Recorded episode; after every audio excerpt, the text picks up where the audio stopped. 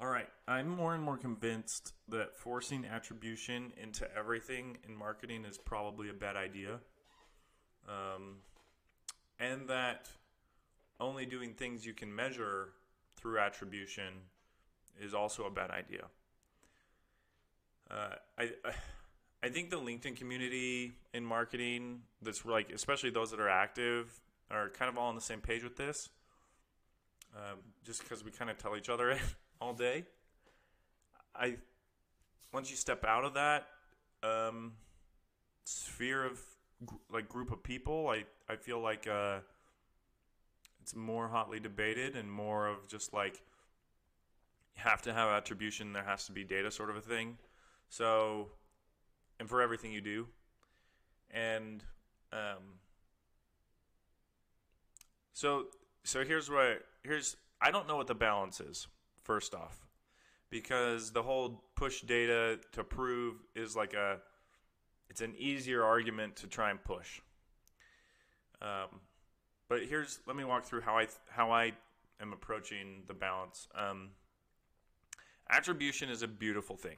Okay, it can give you insight into things that are working and and how much of the business you influence, how much you know marketing touches, and uh, based on the insight that you get from that, you can make pretty you know good decisions on what's working and what's not and what's better.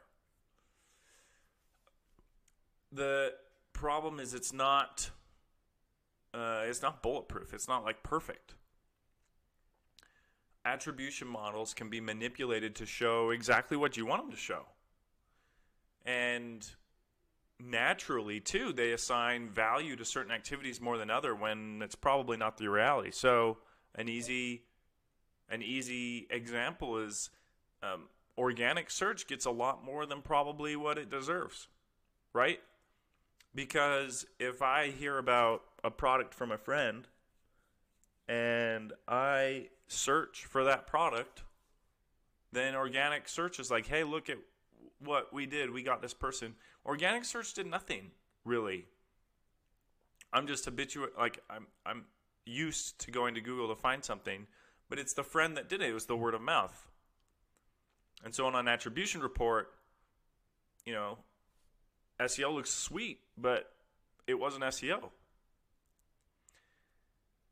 And so when you focus just on channels that you can get attribution for, um,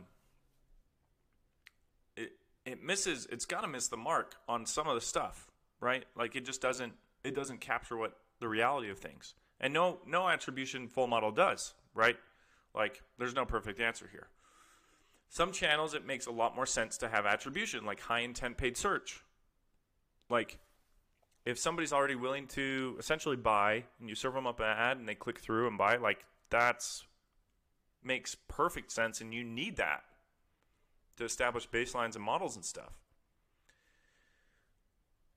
But in other areas like social and a lot of content distribution stuff, it is not that clear cut. Um, and and so my view is okay, you you get some attribution in place, you make it good enough. Um, you don't force it where you can't, and then you just focus on the execution. Um, and not everybody's going to like this answer. Like, uh, because every in in today's age, everybody everybody wants proof. I mean, I want proof. I wish I could prove everything, but um, the buyer's journey, that's not how the buyer's journey works.